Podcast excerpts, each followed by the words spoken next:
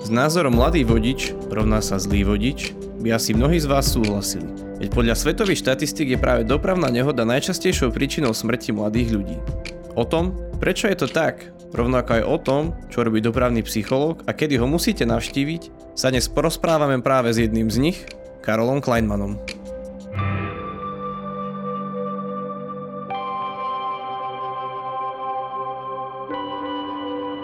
Počúvate Hm, podcast psychologickej poradne ipečko.sk, poradne, ktorú máte na dosah ruky.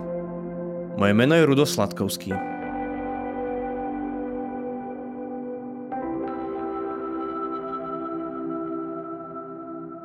Karol, čo vlastne robí dopravný psychológ? Čím sa zaoberá? Tak dopravný psychológ je povolanie, je to vlastne taká certifikácia a nadstavba nad uh, psychológa.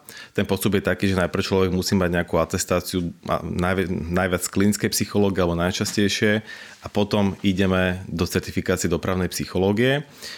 Je to vlastne oblasť psychológie, ktorá sa venuje najmä vodičom a taký ten ultimátny cieľ pre nich je, aby čo najmenej uh, obetí bolo na cestách každý rok. V akom kontexte sa ty dostávaš pri svojej práci do vzťahu alebo do kontaktu s mladými ľuďmi? Mm, čo sa týka mňa, tak sú také dva základné uh, línie, kde, kde ja pracujem s mladými ľuďmi. Uh, najčastejšie sa asi stretávam, keď žiadajú vodický preukaz a chcú šoferovať nejakú špeciálnu skupinu vo vodickom preukaze. Väčšinou je to C a D, čiže sú to nákladné autá a potom neskôr aj autobusy alebo rôzne špeciálne zadania ako vystrážené znamenia alebo nadrozmerné náklady. A na všetky tieto skupiny potrebujú psychotesty, Čiže sú to nejaké, nejaké testy, kde my testujeme, že či sú oni psychicky spôsobili viesť toto motorové vozidlo. A to druhou skupinou sú akí mladí ľudia? A to sú mladí ľudia, ktorí šoferujú pod vplyvom alkoholu a boli minimálne teda raz chytení políciou. A takíto ľudia okrem rôznych iných nepríjemných povinností ako mm, celá predbežného zadržania, a platenie pokuty a odobratie vodického preukazu musia ísť aj k psychiatrovi najprv, aby sa oddelila závislosť alebo diagnostikovala závislosť a ak nie sú ešte závislí od alkoholu, potom idú k dopravnému psychologovi, kde vlastne potom máme také skupinové stretnutia, kde ich trošku tak dovzdelávame a trošku um, im dávame taký väčší vhľad uh, na tú celú problematiku jazdy za volantom pod vplyvom alkoholu alebo návykových látok. Hovoríš o takom rizikovom správaní mladých vodičov za volantom. Podľa štatistík Svetovej zdravotníckej organizácie je smrť pri dopravnej nehode najčastejšou príčinou smrti mladých ľudí do 30 rokov. Čím to je, že mladí vodiči tak často umierajú za volantom? Uh-huh. Hej, to je pravda, táto štatistika je taká alarmujúca, pretože keď si predstavíme, že, že aj, aj my dvaja, že najväčšie riziko, pri ktorom môžeme zomrieť, je dopravná nehoda a naozaj tá automobilová premávka je všade okolo nás. My vlastne každodenne buď nastupujeme do auta alebo do mm, nejakého hromadného prostriedku, tak nám vlastne hrozí toto riziko. Našťastie u nás v Európe, to je celosvetová štatistika, u nás v Európe to nie je až také akutné. Vlastne najviac ľudí zomiera mimo Európskej únii a my sme taký ako keby ostrovček bezpečnosti, kde počítame počet obetí v 10 tisícoch. Zatiaľ, čo celkovo na svete zomrie každý rok 1,2 milióna obyvateľov. Čím to je, že v Európe teda tých vodičov zomiera menej ako všade inde vo svete?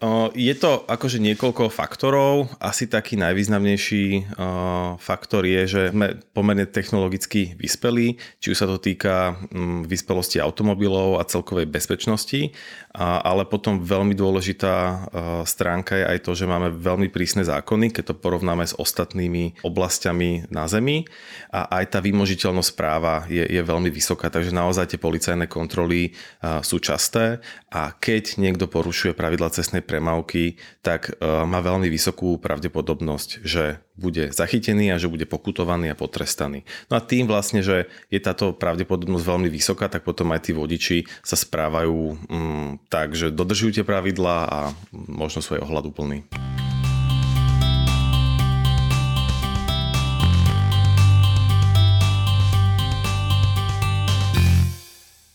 Vráťme sa ale teraz naspäť k mladým vodičom. Čo je za tým, že, že práve u nich je to číslo také vysoké, tej úmrtnosti, že naozaj v tých štatistikách je tá smrť za volantom najčastejšou príčinou? No, tí mladí vodiči sú problematickejší už, už z viacerých faktorov a za väčšinu tých faktorov ani nemôžu. A vlastne ten prvý faktor je taký, že každý mladý vodič je vlastne zo zá- zákonite je neskúsený vodič, pretože oni jednoducho nemajú kde tie skúsenosti nabrať. Hej, takže každý ďalší kilometr, ktorý oni urobia po autoškole je stále bezpečnejší a bezpečnejší a ono sa to niekde potom láme po tej 30 Ja viem, že to je pomerne e, dlhá, dlhá doba, ale vlastne čím je starší vodič a dokonca aj čím si ten človek neskôr urobí vodický preukaz, tak je bezpečnejší. Preto my sa aj pýtame niekedy na psychotestoch, že, že akú majú vodickú prax a potom my vlastne na základe toho aj určujeme určujeme to riziko.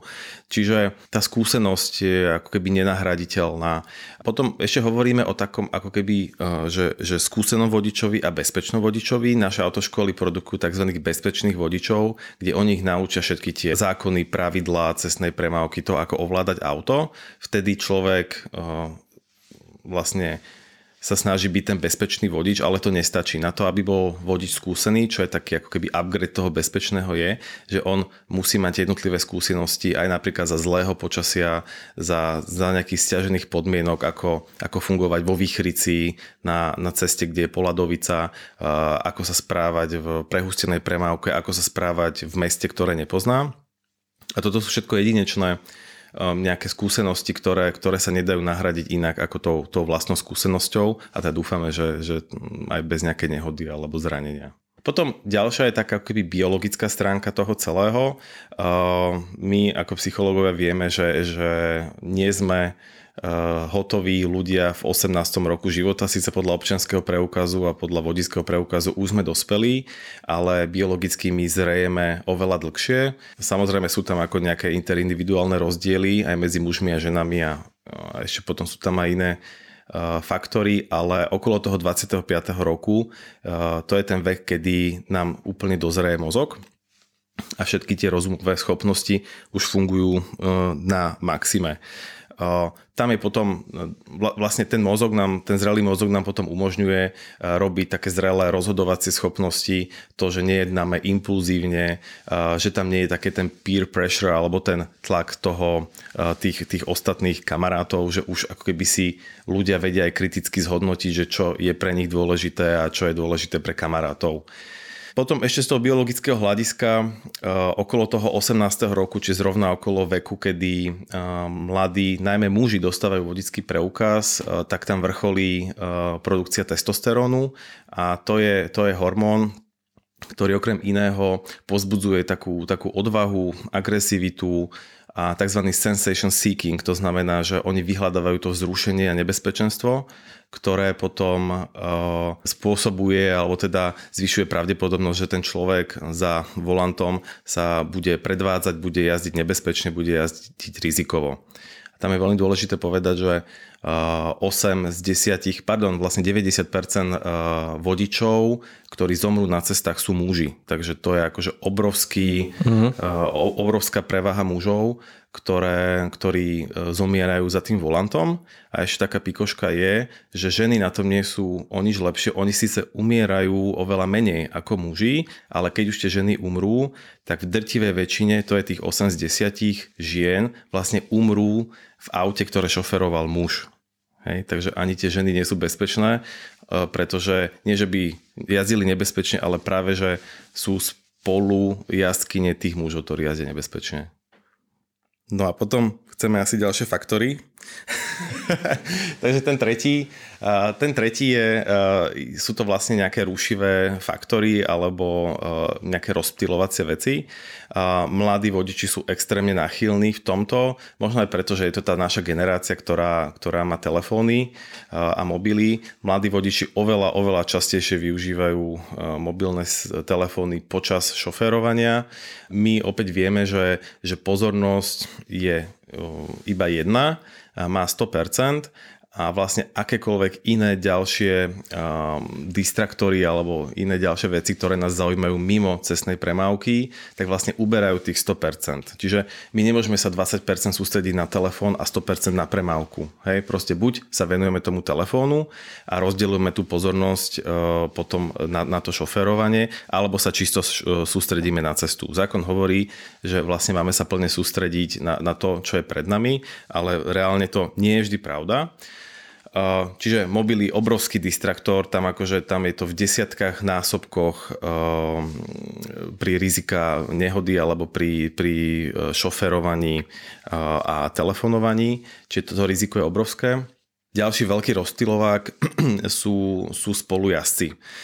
Myslím, že každý máme za sebou nejaký piatok večer alebo sobotu večer, keď sa ide na nejakú diskotéku alebo keď sa ide z diskotéky alebo keď sa ide na nejakú oslavu, hej, tak tá nálada je povznesená, je tam kopec srandy a ten vodič naozaj má čo robiť, aby, aby udržal tú pozornosť. Akože ja nemám vôbec žiadnu uh, nejakú na, naivnú predstavu, že teda vodič nepočúva, nevidí a nezapája sa do tej konverzácie, ale do istej miery tiež mu tá pozornosť uchádza. Takže to je, to je pomerne nebezpečné.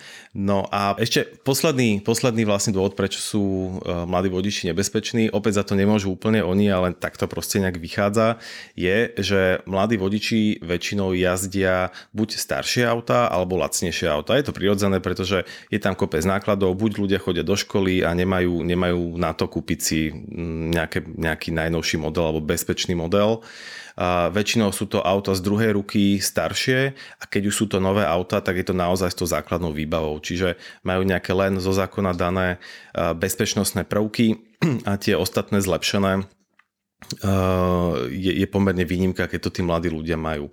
No a keď sa to všetko dokopy zráta, že to auto je menšie, ľahšie, nemá také bezpečnostné prvky, tak potom už keď sa tá nehoda deje, tak väčšinou dopadávajú horšie ako ľudia, ktorí majú kolíziu v tých, tých veľkých bezpečných autách.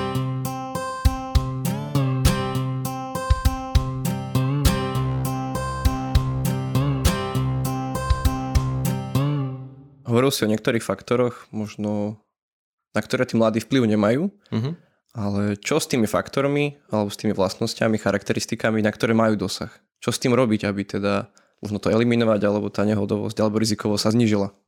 No, teraz si vlastne premostil na tie, na tie vlastne faktory, ktoré najviac zabíjajú mladých ľudí a to sú presne veci, ktoré oni vedia ovplyvniť. Prvou takou vecou, ktorú určite vedia ovplyvniť v tej sekunde, v ktorej si to uvedomia a to je rýchlosť.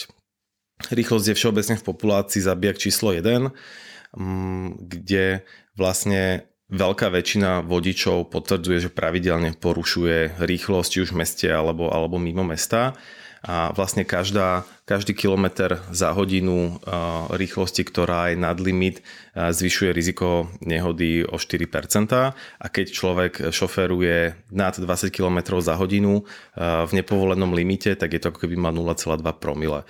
Takže naozaj rýchlosť, to je, to je zabijak číslo 1 a to môžeme každý vlastne si nejak uvedomovať. Pri tej rýchlosti tam to nie je nebezpečné iba pre nás.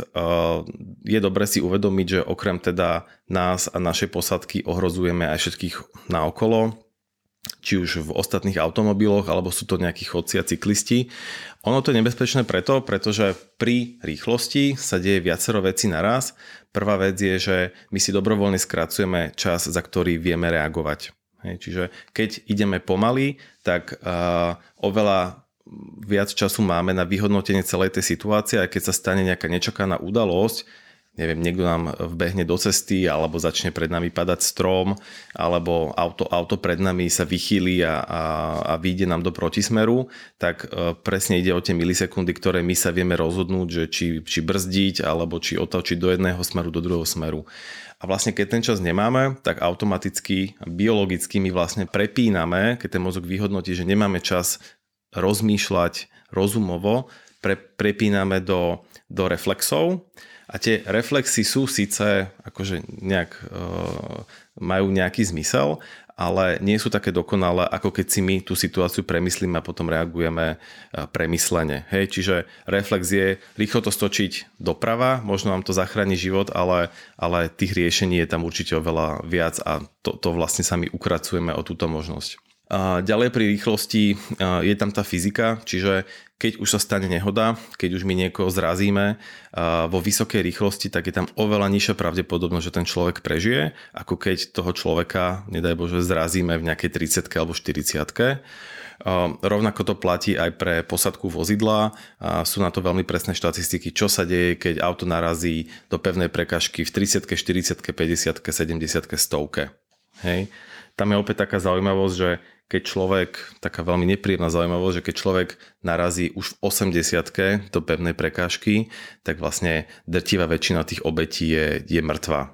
A pri tom 80 km za hodinu nie, nie je až taký problém. Hej, alebo nezdá sa nám to, že je to nejaká vysoká rýchlosť. Čo ďalej ešte môžu tí možno mladí vodiči spraviť preto, aby znižili to riziko? No, potom eh, v čom sa určite môžu rozhodnúť, tak to je, aby nepili za volantom, respektíve nepili predtým, ako si sadnú za volant a zároveň, aby nešoferovali pod vplyvom rôznych návykových látok a, a liečiv. A to je opäť taký, ako keby celý ten prístup k tomu šoferovaniu, aj keď z mojej praxe sa stretávam s vodičmi, ktorí predtým, než sa so mnou stretli, tak hovorili, že radikálne odsudzovali všetkých tých, ktorí si sadnú za volant, opití a vlastne sami sebe hovorili, že oni by to v živote nespravili takúto, takúto hlúposť alebo takúto nebezpečnú vec.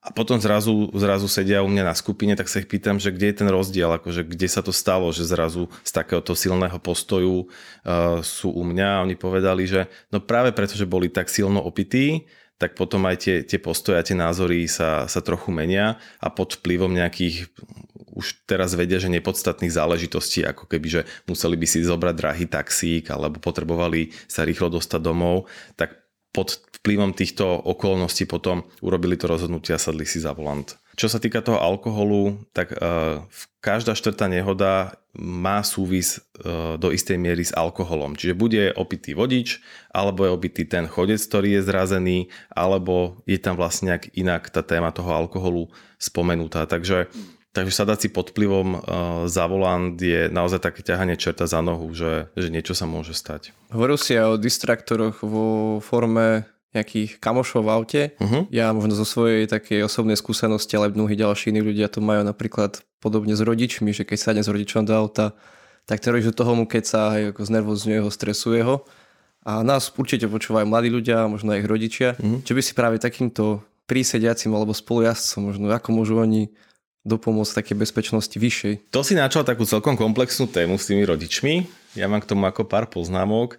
A prvá je, že tým starším vodičom, ktorí už majú deti, hovorím, že veľmi dobre si uvedomujte, ako šoferujete pred svojimi deťmi, pretože tak oni potom budú šoferovať dospelosti. Hej, rodičia sú naše najdôležitejšie vzory a možno neuvedomovanie, ale preberáme tie jednotlivé e, vzorce správania a to sa veľmi e, prejavuje aj na tom ich šoferovaní. No potom tí mladí vodiči dosiahnu ten vek 17-18 rokov, keď, keď už začínajú šoferovať a tam je podmienkou, aby nejaký zákonný zástupca alebo teda niekto, kto vie šoferovať, tak ten prvý rok šoferoval s nimi.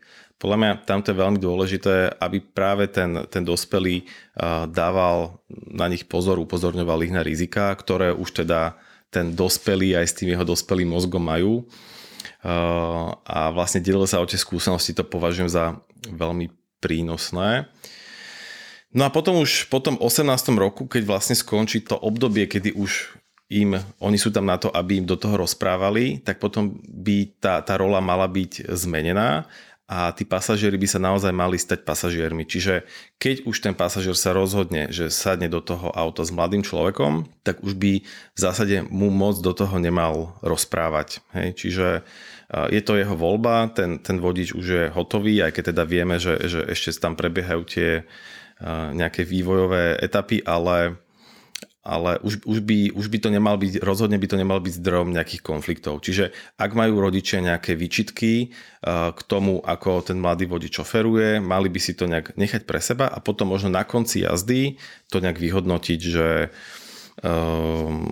a povedať mu, dať mu spätnú väzbu, že v tejto a tejto situácii sa necítili úplne bezpečne a v tejto a tejto situácii by oni preferovali, keby, kedy by sa zachoval takto.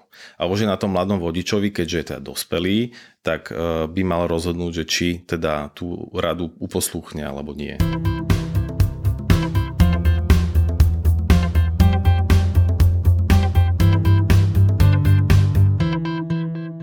Hovoríš o tom, že tí starší vodiči by mali byť vzorom pre tých mladých. Aký vodič si ty? Ja by som povedal, že som vodič, keďže vlastne som dopravný psychológ, tak neustále analizujem tú svoju jazdu, že či naozaj uh, to robím tak, ako to učím. Um, poviem to takto, že vo väčšine prípadov sa mi to darí, a keď sa mi to nedarí, tak vlastne analizujem tie svoje uh, argumenty, že, že prečo, hej, že prečo niekedy tú rýchlosť neúplne dodržím a prečo alebo, alebo, aké mám tie zisky z toho, že niekedy nejaké pravidlo neporuším. Um, čiže určite tá sebareflexia je, je enormná, až niekedy až príliš, že sa tým zaoberám. A toto je podľa mňa kľúčom k tomu, aby aby ten, aby ten vodič bol bezpečný. Pretože ja sa stretávam v tej mojej praxi s ľuďmi, ktorí nemajú absolútne žiadny náhľad na to, čo, čo robia, ako čo, čo šoferujú. Hej. Mm, keď sa my tam potom aj analizujeme e, vlastne celý ten deň predtým, že čo sa dialo, kým chytili, a oni vôbec, vôbec nejak nemali na to vhľad, že napríklad koľko vypili nemali tušenie, že či to... Vedeli, že veľa, vedeli, že boli silno opití, ale oni nevedeli, že či, či vypili 5 pív alebo 12 pív. A to je, to, to je vlastne ten kľúč, ten kľúč, že vlastne my sa neustále kontrolujeme, že, že, že čo, čo robíme, ako to robíme a vyhodnocujeme tie rizika. Mladý šofer sa môže rozhodnúť možno v tom momente, že keď som vypil, nesadnem, keď idem rýchlo, spomalím. Ale čo sa možno môže robiť už na takej preventívnej úrovni? Aby sa tá, tá naozaj tá rizikovosť už preventívne nejakým spôsobom znižovala. Dá sa niečo robiť, alebo robí sa niečo? Jasné, že sa dá robiť. Ono, celá tragédia tuto na Slovensku je tá, že ono už aj vie, čo sa má robiť a už sa to aj robí, hlavne v západných krajinách Európskej únie. Majú rôzne programy preventívne a len tu na Slovensku nejak o tom vieme, ale aby sa to implementovalo alebo nedaj Bože držovalo, tak to už, to už máme ešte veľmi ďaleko k tomu taká základná vec, e, my máme ako keby taký ten predpotopný systém autoškôl, to znamená, že mladý človek ide do autoškoly, tam to ako tak nejak urobí, pred policajtom odjazdí jednu jazdu a vlastne do konca života on už žiadnym spôsobom není ani skontrolovaný, ani doškolený, ani nič. Hej. Na západe to majú ošetrené tak, že majú tzv. dvojfázové autoškoly, to znamená, že oni vlastne majú tú prvú fázu ako my, čiže nalejú do nich e, dáta, informácie a nejaké zručnosti, okontrolujú ich, že či to na nejakej minimálnej úrovni zvládajú, potom ich pustia do premávky v nejakých obmedzených variantách ako u nás. Vlastne nie, už u nás nie, pustia ich presne, že buď pod, pod dohľadom rodičov nemôžu e, vôbec piť, aj keď je tam nejaká povolená hranica alkoholu, nemôžu ísť do, do nejakej rýchlosti alebo majú obmedzené e, v motoroch, že nemôžu jazdiť silné auta. A potom nasleduje tá druhá fáza, kedy sa ale už bavia o bezpečnosti cestnej premávky. Takže to není len o preraďovaní a o, o tom, čo znamená táto značka a aký rozmer má mať šatka, ktorá označuje prevoz nadrozmerného nákladu, mm-hmm.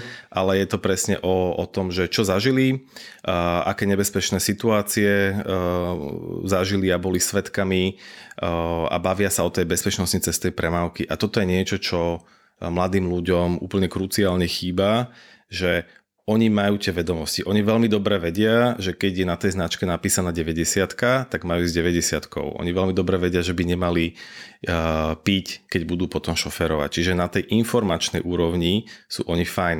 Uh, kde ale oni uh, vlastne nie sú a zlyhávajú, sú na tej ako keby úrovni bezpečnosti, kedy oni vlastne nevedia, že prečo by tie pravidla mali dodržiavať a, a ako keby potom majú tendenciu to nejak zľahčovať, bagatelizovať a potom sa musia učiť z vlastných chýb. Na začiatku si hovoril o tom, že, že s mladými pracuješ hlavne v tom kontexte, ak spravia nejaký dopravný priestupok a vtedy sa k tebe dostávajú. Po možno tej tvojej psychologickej intervencii stane sa z toho vodiča, ktorý možno sa správa rizikovo, vodič, ktorý je bezproblémový? Je tam, je tam tá náprava? Mm, pozrel také dva extrémy, že rizikový a bezproblémový. Našou, našim cieľom je posunúť ho z tej rizikovosti do, tej, do, tej, do toho nejakého zníženého rizika. A ja si myslím, že to má veľký zmysel, preto to aj robím. Vlastne ten najväčší ako keby postup je, že, že oni prichádzajú ku mne a hovoria, že to bola totálna náhoda, že sa mi to stalo. Hej. Na budúce by som proste išiel inou cestou, kde by ma nechytili. A, a, a celkovo to akože, že bolo to mimo ich uh, vplyv, hej, mimo ich locus of control, hej, uh, mimo toho, že čo vedia oni ovplyvniť. A na konci toho kurzu oni dospievajú v tak, k takomu, takému presvedčeniu, že áno, urobil som toto, toto, toto a preto sa to stalo a vlastne oni si aj trochu koledovali o to, že sa to stane, pretože na začiatku hovoria, aká to bola strašná náhoda a prvýkrát v živote si trošku vypijem a už ma hneď chytili a na konci toho poradenstva potom priznávajú, že áno, nestalo sa to prvý raz, bolo to, bolo to opakované a možno ešte pri, pri tí lepší teda prídu potom k tomu poznaniu, že, že možno dobre, že sa to stalo iba v tejto miernej variante a že nikoho nezabili, nikoho nezrazili, že nemali dopravnú nehodu. Pretože veľakrát tej skupine je povedzme, že z desiatich je 9 takých, ktorí tú dopravnú nema, nehodu nemali a potom je ten jeden, ktorý hovorí o tom, že vlastne čo sa stalo, keď, keď niekoho zrazili a to potom s tými akože údesom v očiach vlastne počúvajú a tam si vlastne uvedomujú, že čo sa všetko mohlo stať. A v tom je aj význam tej skupiny. A potom taká druhá, vlastne taký druhý, druhá zmena, čo sa tam deje, je, že posúva sa vlastne ten, to chápanie toho šoferovania ako na začiatku je to, je to priestor alebo miesto, kde môžeme machrovať, kde, kde je to vlastne nejaký, nejaký, nejaká ukážka toho statusu, že máme to auto a viem byť, viem byť odvážny, e, viem riskovať a viem akože nejak urobiť nejaký dojem pred tými ostatnými ľuďmi. A to sa vlastne posúva potom na konci toho poradenstva s niečím, že že na machrovačky máme iné priestory, môžeme machrovať inde a môžeme sa ukazovať a môžeme riskovať niekde, kde neohrozujeme ostatných ľudí a šoferovanie je vlastne priestor, kde sa z bodu A potrebujeme dostať do bodu B čo najbezpečnejšie. Hej. Takže to je tiež taký ako keby veľký posun medzi tými ostatnými. No a potom všetky tie informácie, ktoré o nás dostanú, ako niektoré tie fakty, ktoré som spomínal tu, tak prezentujem aj tam, samozrejme akože na prezentáciách, takže je to také celé vizuálne. A tým, že je to aj robené v skupine, tak ja tých ľudí sa snažím, aby, aby diskutovali, aby sa ma pýtali a odpovedám. Čiže je to aj taký kurz šitý na mieru, kde im hlavne odpovedám na otázky, ktoré sa oni pýtajú a na témy, ktoré ich zaujímajú. A až potom ideme v nejakom prednastavenom móde. Tento kurz sa zdá efektívny a pomáha týmto mladým vodičom. Je možné do tohto kurzu prísť aj bez toho, aby človek spáchal nejaký, nejaký priestupok? Respektíve, dokážu sa mladí vodiči zlepšiť aj bez neho? Mm, to sa moc často nestáva, že by niekto dobrovoľne išiel do, do odborného poradenstva pre vodičov. Ale samozrejme, keby bol záujem, tak ten, e, ten kurz môže absolvovať s tými, s tými ľuďmi, ktorí, e, ktorí to absolvujú povinne. Takže to ako nie je problém. A my niekedy aj robíme, ak je záujem od súkromných spoločností, e, v zahraničí sa to volá, že, že dopravný coaching alebo coaching od dopravného psychológa, kde vlastne um, sa nesústredíme na celý ten delikt, pretože tam, teda keď je to zo záujmu a z prevencie, tak žiadny delikt tam nie je. Ale viem urobiť také prednášky o bezpečnosti cestnej premávky, že čo je riziko a ako by sme sa mali chrániť pred, pred nehodami. Takže áno, to akože je možné. A čo sa týka tej otázky, že či, či vlastne mladí vodiči vedia uh, sa poučiť aj bez chýb, hej, tak uh, tak je, je treba povedať, že na to odborné poradenstvo sa dostane iba 4% populácie ročne. Takže to je naozaj ako veľmi exkluzívna miniatúrna skupinka ľudí, ktorí boli prichytení za volantom opity alebo pod vplyvom. Čiže 99% mladých vodičov to, to zvládne, e, väčšina prežije a ve- väčšina, väčšina je bez zranení ťažkých a ľahkých a oni to nejak dajú. Hej.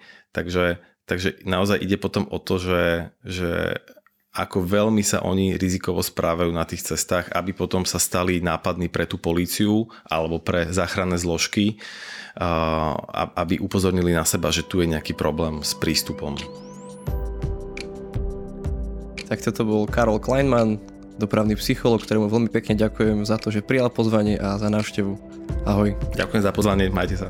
Milí poslucháči, toto bol HM, podcast internetovej poradne ipčko.sk. Nájsť ho môžete cez aplikácie Apple Podcasty, Google Podcasty alebo Spotify. Ak máte niečo, čo by ste nám chceli odkázať, môžete tak spraviť na e-mailovej adrese podcast.ipčko.sk alebo na stránkach ipčka na Facebooku či Instagrame. Na tomto podcaste ďalej spolupracovali Marek Franko, Lenka Nemcová a Marek Madro. A ak nás počúvate v aute, prajeme množstvo šťastných kilometrov.